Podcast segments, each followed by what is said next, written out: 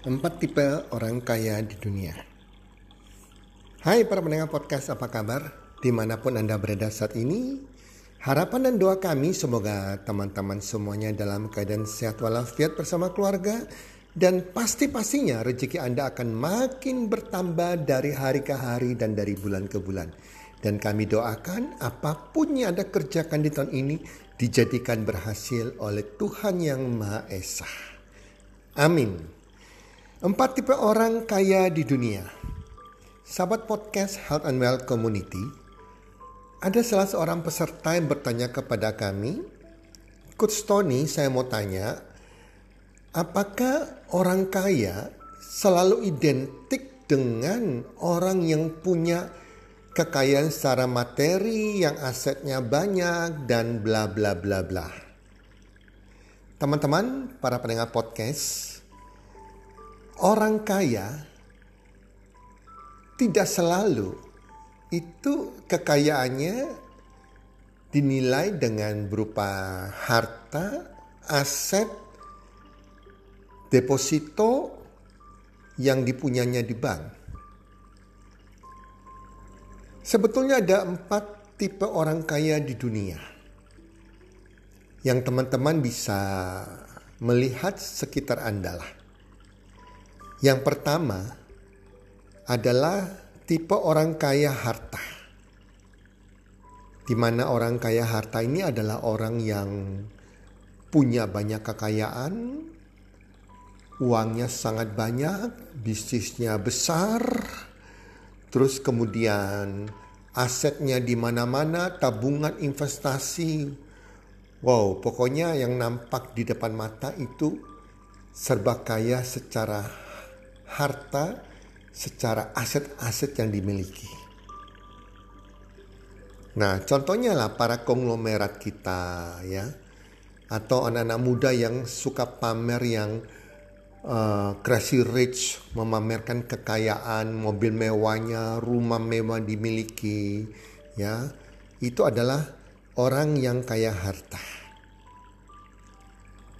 Tipe orang kaya kedua adalah orang yang kaya pengetahuan.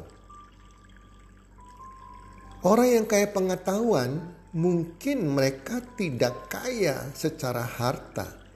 Harta mereka mungkin pas-pasan, tetapi mereka merasa diri mereka kaya. Satu keluarga dari orang tuanya, kakek neneknya sampai ke mereka adalah orang-orang yang suka belajar, yang suka mencapai prestasi di bidang pengetahuan, yang memiliki titel-titel, wah berjubel titelnya.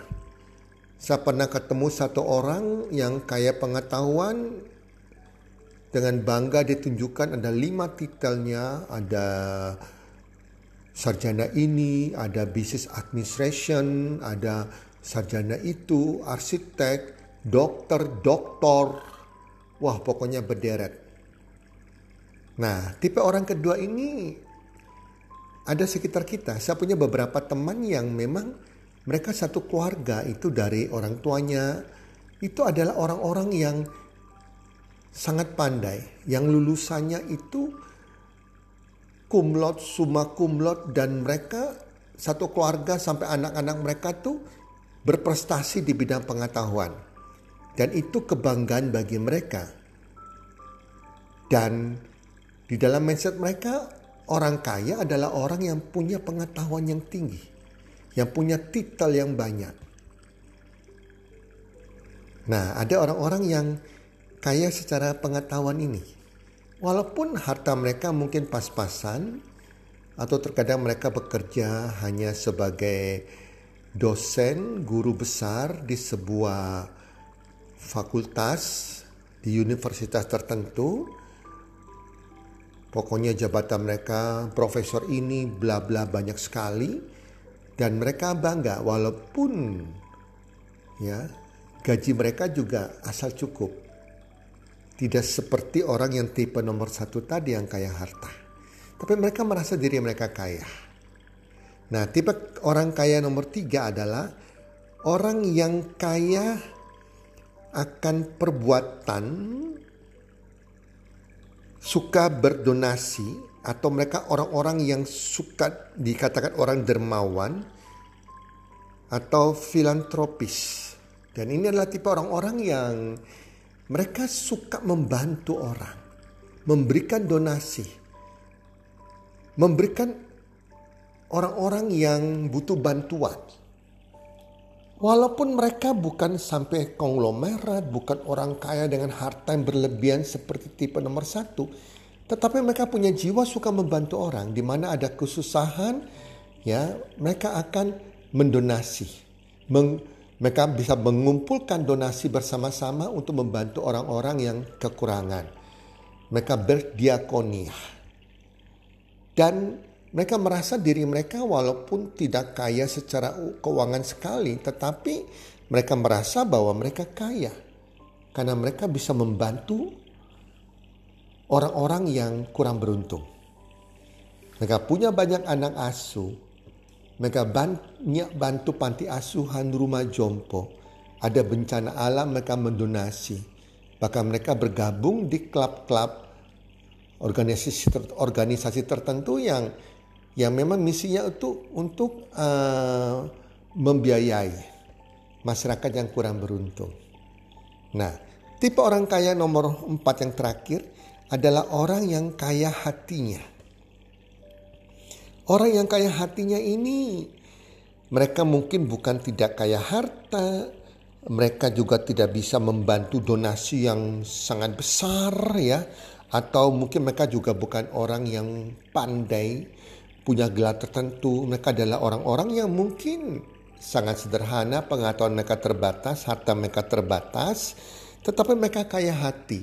Mereka adalah orang-orang yang peduli sama orang lain. Mereka terkadang itu bisa membantu orang-orang yang kesusahan, peduli sama orang-orang yang kesusahan, yang kurang beruntung. Dengan segala keterbatasan mereka rela membantu orang-orang. Mereka punya kepedulian sama orang lain. Punya hati yang sangat tulus. Hati yang sangat mulia. Walaupun mereka tidak kaya secara harta. Dan orang-orang ini menurut saya, mereka punya prinsip juga. Hidup ini memang untuk memberi. Memperhatikan yang orang lain. Peduli sama orang lain. Karena hidup di dunia ini hanya sementara, kehidupan sesungguhnya adalah di surga. Apa yang mereka tabur dengan perbuatan baik mereka, dengan hati yang tulus, dengan hati yang baik, hati yang tidak membenci orang, hati yang sungguh-sungguh ikhlas. Ini akan membuat mereka memiliki harta yang banyak di surga. Nah, teman-teman, itu adalah 4 tipe atau 4 macam orang-orang kaya di dunia. Ya, jadi kita di antara orang yang mana teman-teman ya. Nah, semuanya mereka merasa diri mereka kaya. Jadi tidak harus orang kaya itu harus punya kaya harta kekayaan. Tetapi menurut saya, jadilah orang yang memiliki hati yang tulus, hati yang peduli, dan selalu menjadi orang yang memiliki harta kekayaan. Dengan harta kekayaan ini kita bisa menjadi orang yang dermawan, bisa mendonasi kepada orang-orang yang kurang beruntung di sekitar kita. Walaupun kita bukan orang yang pandai secara gelar kependidikan, tetapi jadilah orang yang selalu mau bertumbuh, yang mau mengupgrade dirinya, yang mengupgrade skillnya, yang selalu mau belajar sehingga menambah pengetahuan mereka. Saya banyak ketemu orang-orang yang bahkan ada seorang teman saya mungkin hanya SMP saja pendidikan dia, tetapi kalau Anda berbicara dengan orang tersebut, Anda pikir ini lulusan S1 atau S2, bahkan S2 saja kalah pinter dengan teman saya yang hanya SMP ini. Kenapa demikian? Karena teman saya ini tahu bahwa dia anak orang miskin, dia kurang pengetahuan, sehingga dengan segala keterbatasan dia menyisihkan keuangan dia untuk beli buku. Jadi dia membuat kebiasaan sukses dia, membaca buku, mengupgrade dirinya, mengupgrade pengetahuannya, mengupgrade skillnya. Hobi baca menjadi kebiasaan dia. Sehingga walaupun hanya SMP teman-teman, Anda kalau ketemu teman saya ini, Anda tidak sangka loh. Anda menyangka dia pendidikan S2. Saya banyak ketemu dengan orang S2. Tetapi mereka tidak mirip dengan orang S2 walaupun lulus cum laude. Nah teman-teman, jadilah 4 tipe orang ini. Semua orang bisa menjadi kaya dengan memiliki langsung ke 4 tipe ini teman-teman. Yang utama adalah sebetulnya adalah karakter kita. Kita harus menjadi orang yang baik. Walaupun Anda orang kaya, termasuk 4 tipe orang itu, tetapi Anda tidak punya karakter yang baik. Anda termasuk tipe orang yang tidak baik di dunia, itu berbahaya sekali. Nah di sekitar kita ada 2 macam tipe orang yang sangat berbahaya atau orang jahat di sekitar kita maupun di dunia. Dan ini kita harus hindari menjadi karakter seperti ini. Dan menghindari juga orang-orang yang memiliki karakter jahat seperti ini. Yang pertama adalah tipe orang yang berbahaya di dunia adalah orang tersebut memiliki tipe kasar dan jahat.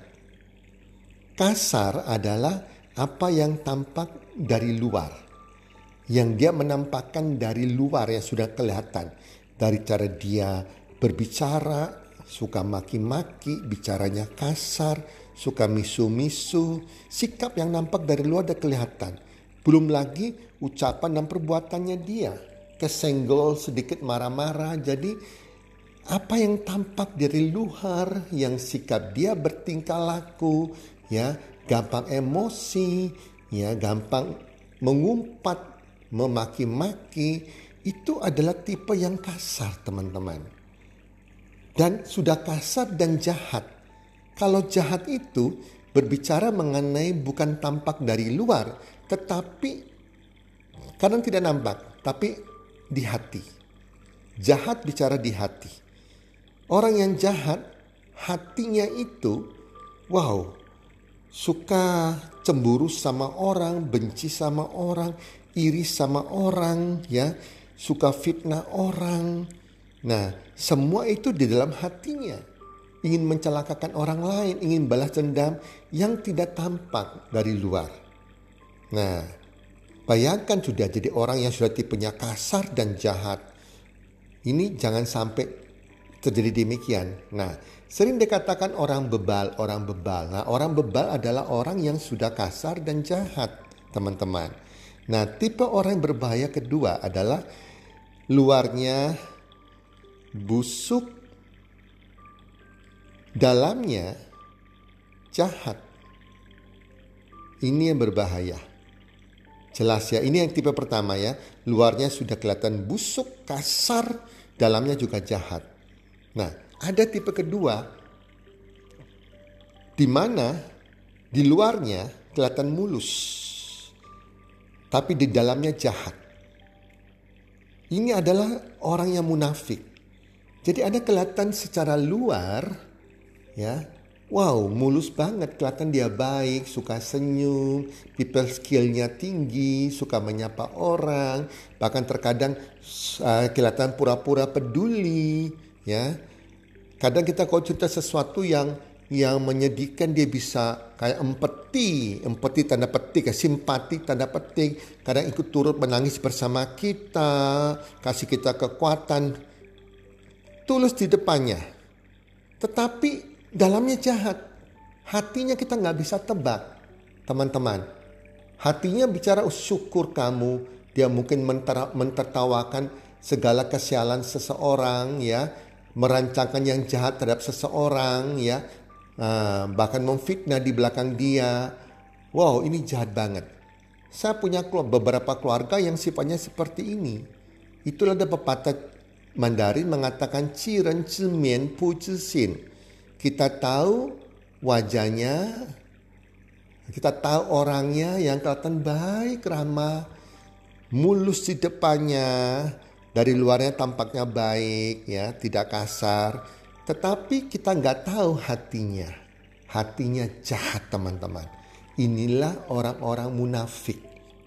Orang-orang yang kita katakan toxic people. Orang-orang yang beracun. Orang-orang yang memakai topeng, teman-teman. Nah, itulah dua tipe orang jahat yang dimana kita harus hindari. Dan jangan sampai kita menjadi orang yang dua tipe tersebut, yang termasuk orang berbahaya di dunia ini. Kalau kita punya teman seperti ini, bahkan keluarga, bahkan saudara seperti ini, kita harus hindari mereka. Kita nggak membenci, tapi kita harus hindari. Orang-orang ini tipe orang yang mengurangi keberuntungan kita. Mengurangi kebahagiaan kita, teman-teman. Jadi, jadilah orang kaya yang memiliki sikap, sifat, karakter yang baik. Buat apa kita menjadi 4 tipe orang kaya, tetapi juga kita tergolong sebagai 2 tipe orang yang berbahaya di dunia? Nggak ada gunanya, teman-teman, ya. Nah, oke, teman-teman, semoga materi kali ini, sharing saya kali ini, bisa memberkati para pendengar sahabat podcast Heart and Well Community. Dan kita semua menjadi 4 tipe orang kaya tersebut. Dan kita menghindari menjadi 2 tipe orang yang berbahaya di dunia, 2 tipe yang menurut saya Tuhan tidak suka orang-orang ini, dan tempat mereka di neraka, teman-teman. Dan jangan pernah kumpul dengan orang-orang ini, walaupun dia keluarga Anda, walaupun dia saudara kandung Anda. Semoga bermanfaat dan salam sukses 1, 2, 3.